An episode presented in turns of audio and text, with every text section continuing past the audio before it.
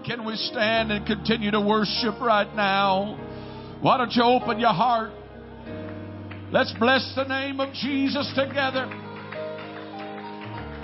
Oh, hallelujah. There's no other name like the name of Jesus. We worship you, Lord, and we praise you. Hallelujah, hallelujah. What is mind-blowing to me about this God that we serve is that God cares about every detail of your life. When you consider how much God has in His control, beyond what we can see, not just the physical realm, but God is over the spiritual realm as well. When you consider the magnitude of what He is over, one writer said, "What is man that thou art mindful of him?" I don't know about you, but it does my soul good to know that God cares about every detail of my life. And what I'm worried about, God's worried about. And what I'm stressing over, God's saying, you know what? If you'll just let me be God in your life. I wonder, is there anybody here that says, I want God to be God in my life today? Oh, hallelujah. Amen, amen. Turning your attention tonight to the book of 1 Kings, chapter number 17. I regret over the past couple of weeks that my family has not been able to be with me. Truly, they are the better part of the package. I'm just the preacher. But I know that you understand our situation and be in prayer. And I know that you have for my wife. She will not listen. Amen. So I guess everything's normal. Hallelujah. Edit that. But she is supposed to be taking it easy and on bed rest, and she is in the nesting phase, and our house is beautiful and everything is proper and in place and where it's supposed to be, and I'm loving this thing. You know, not that she didn't do that. She's always done that. But I got to shut up before I get myself in trouble here. Be in prayer for her. I love my wife. I love my girls. I'm lonely. And I thank you for your understanding. It's been a pleasure to be with you these past couple of weekends. But I want to help someone tonight in the Holy Ghost. We're going to begin reading in verse number 8 of 1 Kings 17. And the word of the Lord came unto him, saying, Arise, get thee to Zarephath, which belongeth to Sidon, and dwell there. Behold, I have commanded a widow woman there to sustain thee. So he arose and went to Zarephath, and when he came to the gate of the city, behold, the widow woman was there gathering of sticks, and he called to her and said, Fetch me, I pray thee, a little water in a vessel, that I may drink. And as she was going to fetch it, he called to her and said, Bring me, I pray thee, a morsel of bread in thine hand. And she said, As the Lord thy God liveth, I have not a cake, but an handful of meal in a barrel, and a little oil, and a cruse. And behold, I am gathering 2 sticks, that I may go in and dress it for me and my son, that we may eat it and die. And Elijah said unto her, Fear not, go and do as thou hast said, but make me thereof a little cake first. Bring it unto me, and after make for thee and for thy son. Thus saith the Lord God of Israel, The barrel of meal shall not waste, neither shall the cruse of oil fail, until the day that the Lord sendeth rain upon the earth. And she went and did according to the saying of Elijah, and she and he and her house did eat many days, and the barrel of meal wasted not, neither did the cruse of oil fail, according to the word of the Lord, which he spake by Elijah. I want to preach for a little while on the recipe for a miracle. The recipe for a miracle. Can we lift our hands one more time? Lord, you know where we're at. You know what people are facing in this place. Surely you know the circumstances that greeted them when they arose this morning.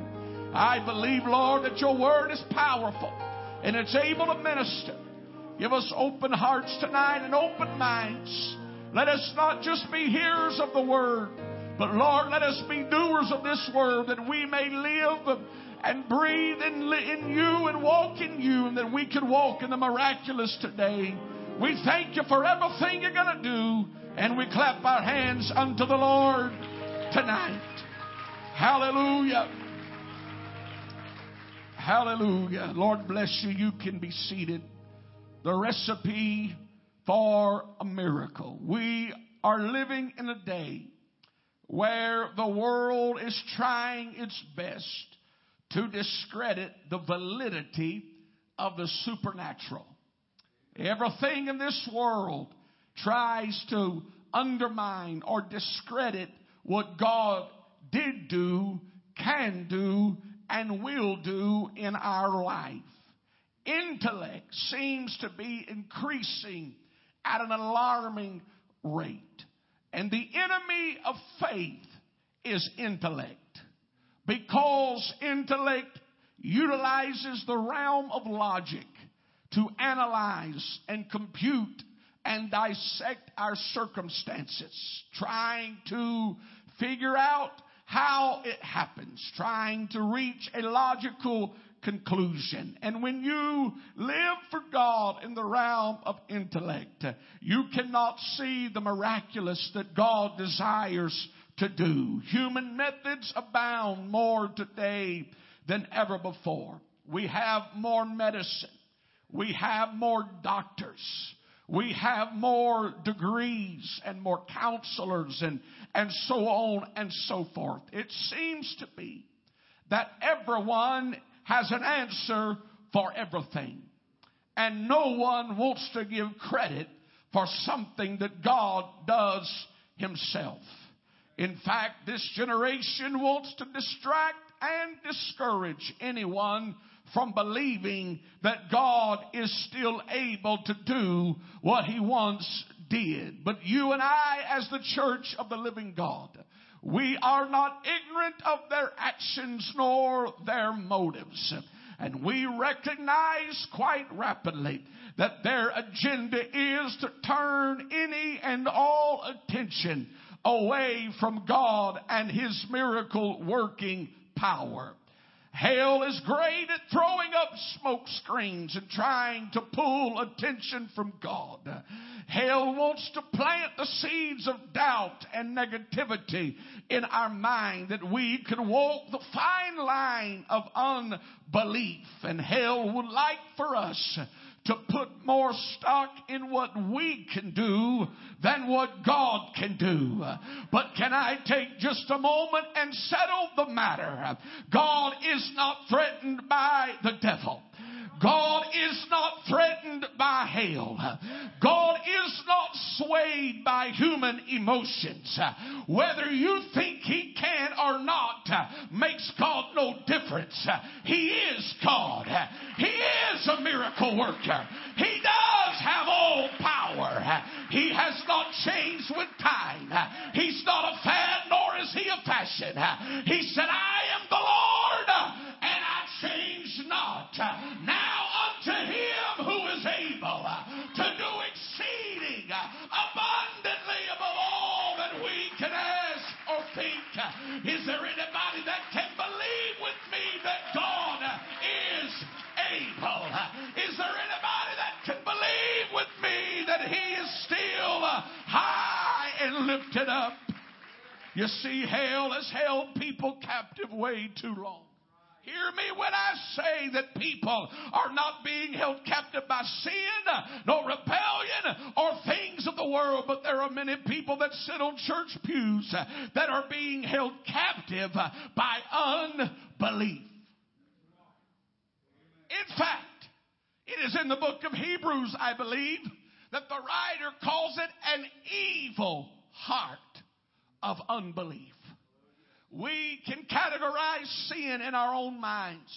And we think, well, if you do this, you're really bad. And you do this, you're bad. And we have lists of things that are wrong and the sins and the lust of the flesh, etc. But the Bible records that unbelief is evil in the sight of God, especially once you have tasted of His grace and His goodness, especially once God has washed your sins away and has performed miracles in your life. How in the world can we not believe that He's able after God has done so much in our own life? You see, the devil has messed with our mind. The devil doesn't mind you shouting, honey. The devil doesn't mind you talking in tongues. The devil doesn't mind you going to church, as long as he can keep you in a state of unbelief. Because you can ride the wave of emotion and still not believe. You can go through the Pentecostal theatrics that we're accustomed to, and I'm not making light of our worship, please understand me. But you can do all of that and still have a heart of unbelief.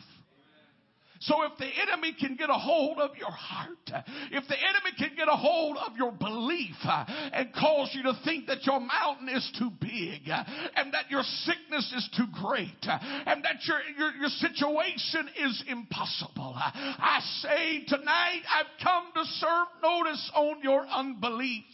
It's time that we get rid of unbelief and start believing that God is still able. That if He did it once, I know He'll do it again. I may not be able to understand it. I may not be able to explain it.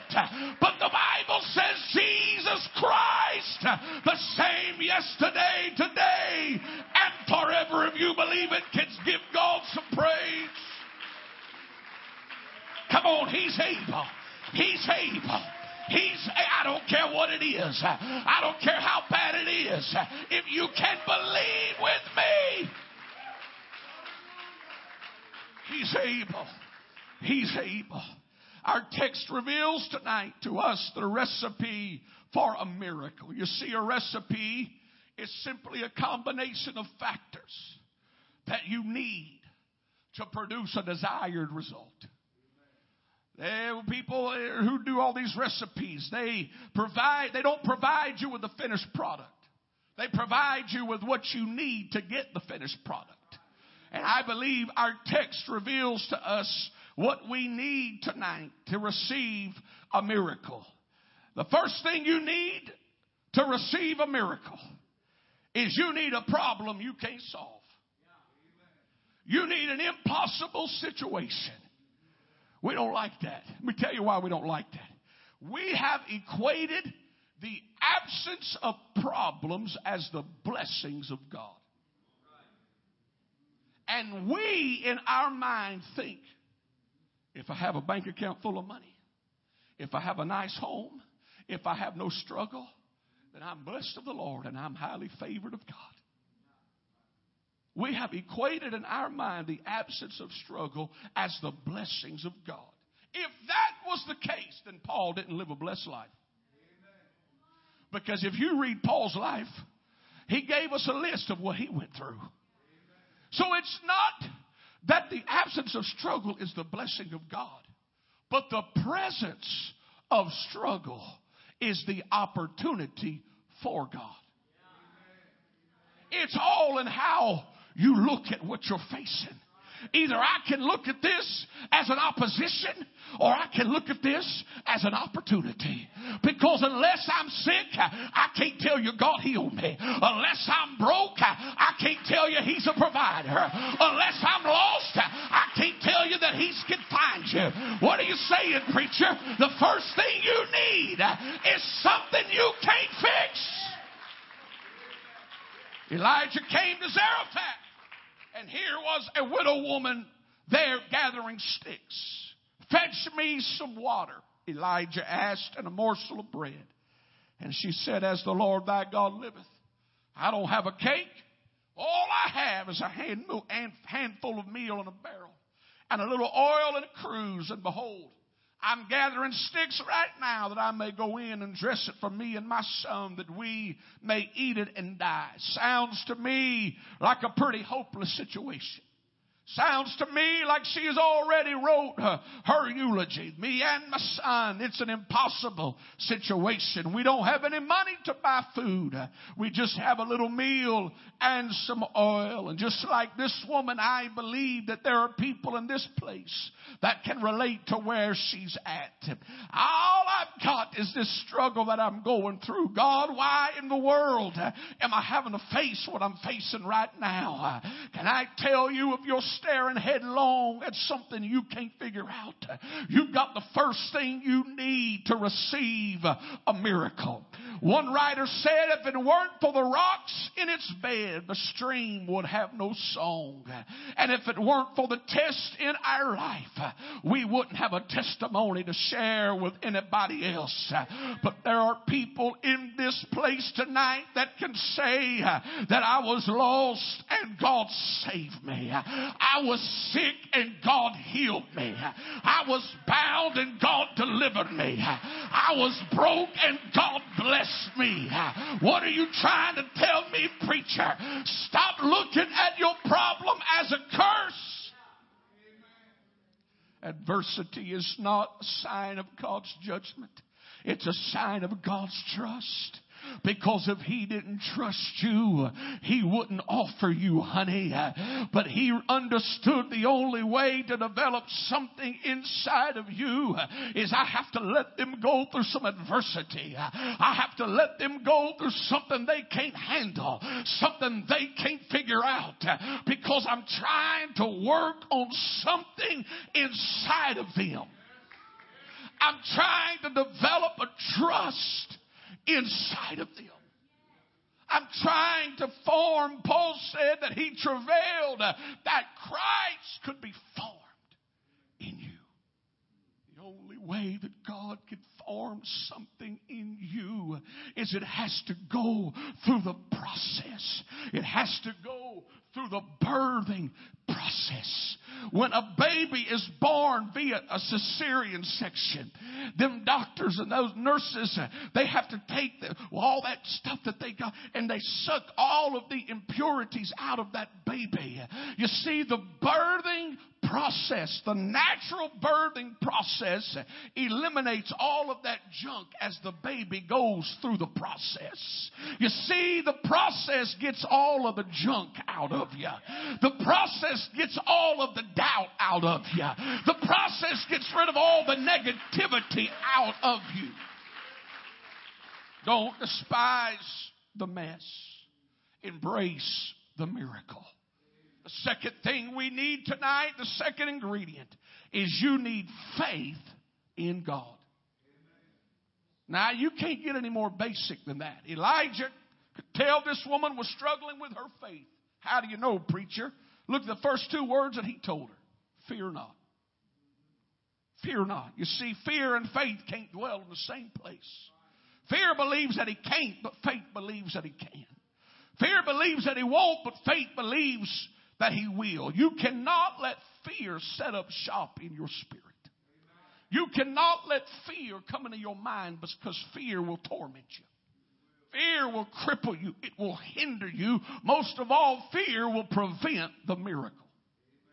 Any of you cooks know that there's some ingredients that cannot be substituted, because you will not get the desired result.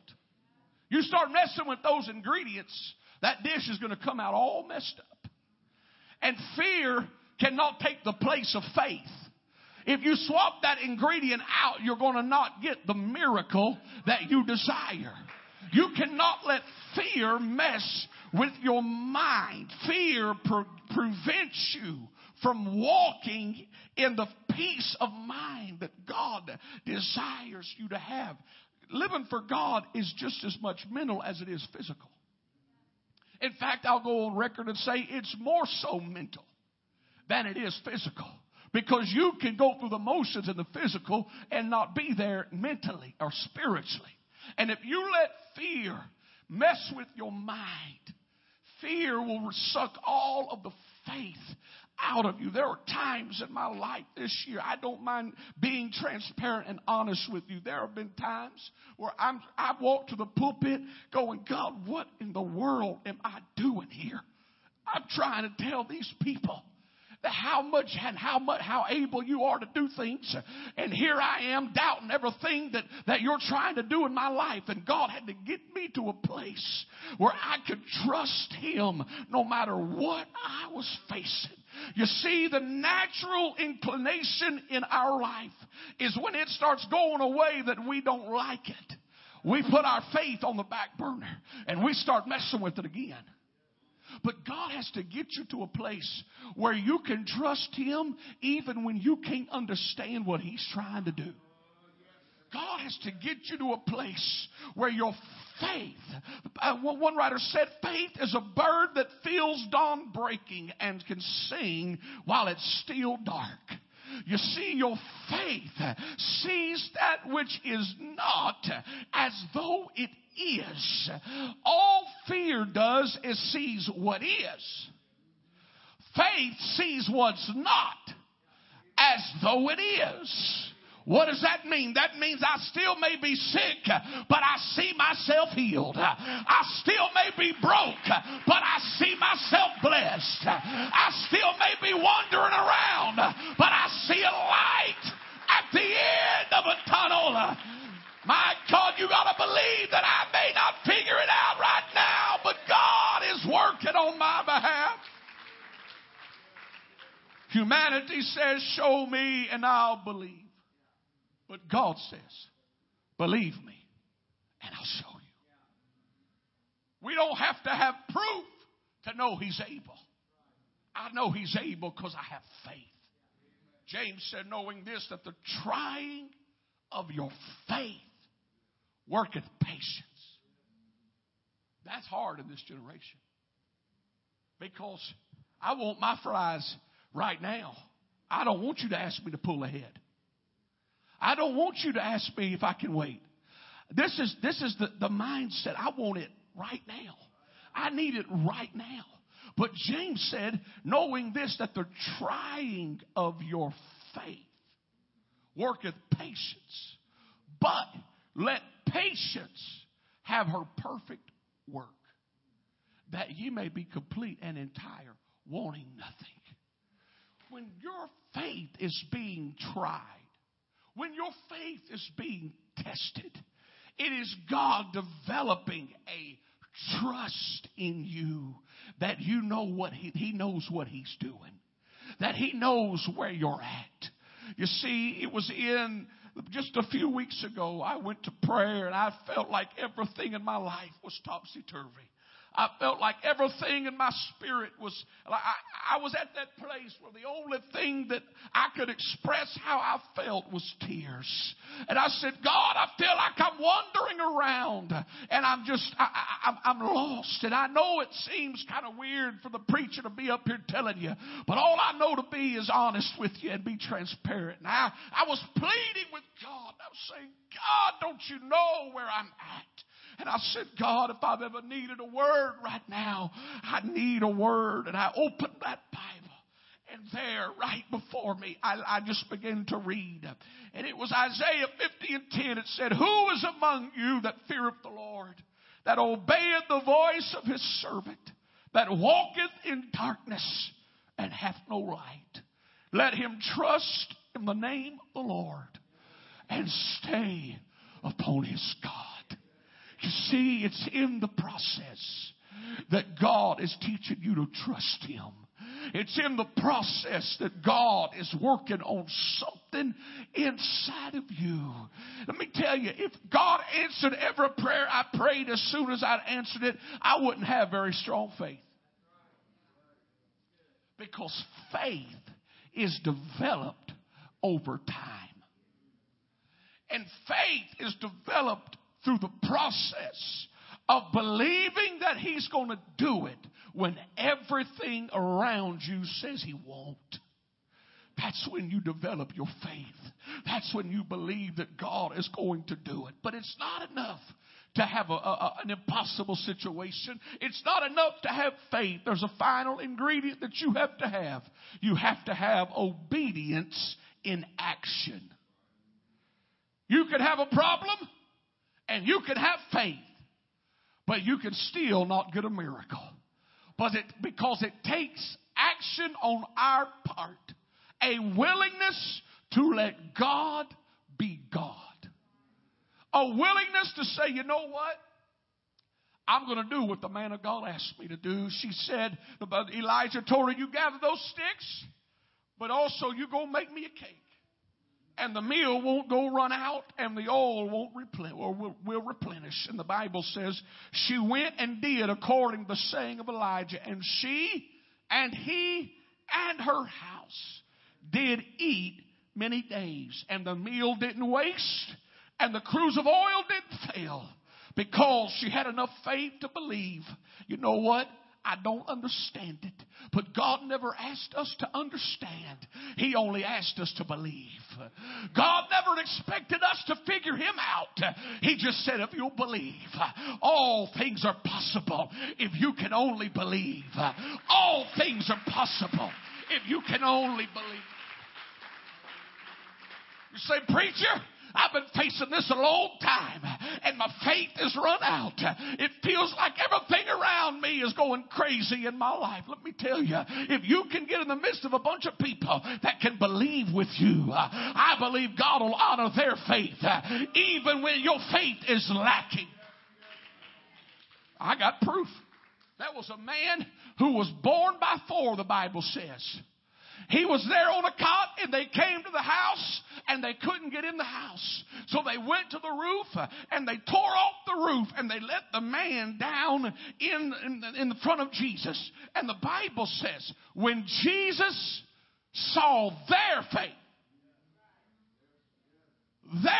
the people he was surrounded by had enough faith to believe. There have been times in my life when I have went to prayer and I said, my God, I don't even know what to say. If you'll put me on somebody's heart, if you'll put me on somebody's heart that can pray for me and hear their prayer, only to have somebody call me and say, you know what, I've been thinking about you and I've been praying about you. You know what that tells me? That when my faith is lacking, God still honors faith of everybody around me. So if you're here tonight and you're saying, I'm struggling in my faith, I believe there's some people around you that believes he's able.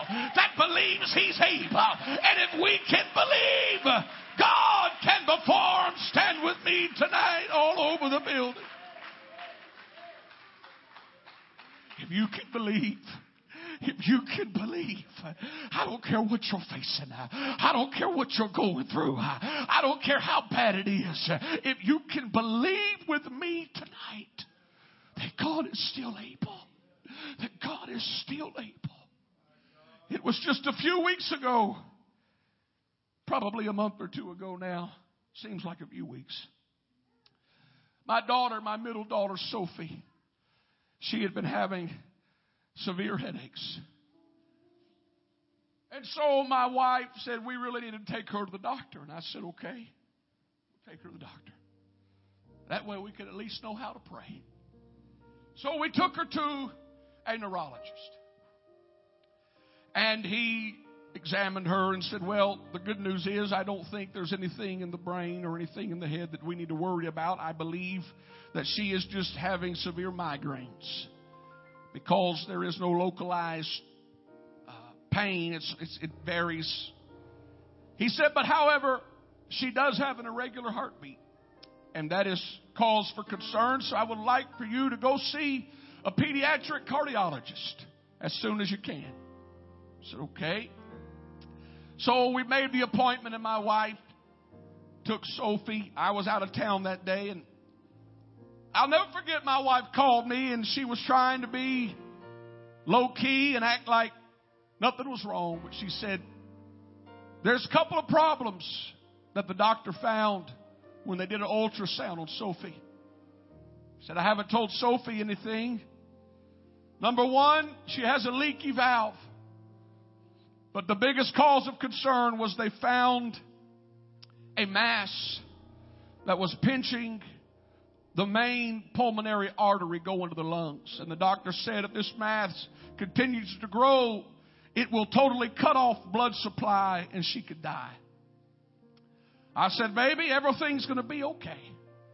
We're just going to believe that God is going to take care of it. So I called a couple of people and asked them to begin to pray. And it was that night as we had our family time of prayer, Sophie didn't even know what was going on. And I said, baby, we believe God's going to heal you. And we believe God's going to touch you. And we're going to pray right now. And do you believe that Jesus is a healer? And she said, yes, sir, I believe. I said that I want us to believe together. And we all laid hands on Sophie as a family, and we prayed for her, and we believed that everything was okay. The doctor said we need to set up a CAT scan immediately, because the longer this goes on, it could be more severe. So they scheduled a CAT scan, and she had the CAT scan. And it was the day before I found out the results that Sophie broke down crying. She said, Daddy, I don't know everything that's wrong, but if they cut on me, I could die. And she began to cry. And I said, baby, Jesus has already healed you. And it was that next day that I called that doctor's office and I said, have you got the results yet from that CAT scan? And the lady said, hold on just a minute. And she come back on the phone. She said, everything is normal, sir. There's no mass and there's no leaky valve. And we believe that God has healed her. You hear me right now when I tell you that God is still a healer. That God is still a miracle worker. That God is still able. Can we lift our hands all over the building right now? I don't care what you're going through. If you can believe with me, God is able to heal. God is able to turn your situation around. God is able to make a way when it looks like there's no way. If you can believe, if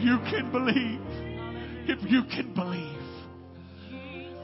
Eyes closed all over the building right now. Nobody looking around. If you're here tonight and we can be honest with ourselves and we can be honest with God, and you say, preacher, I got something I'm facing right now.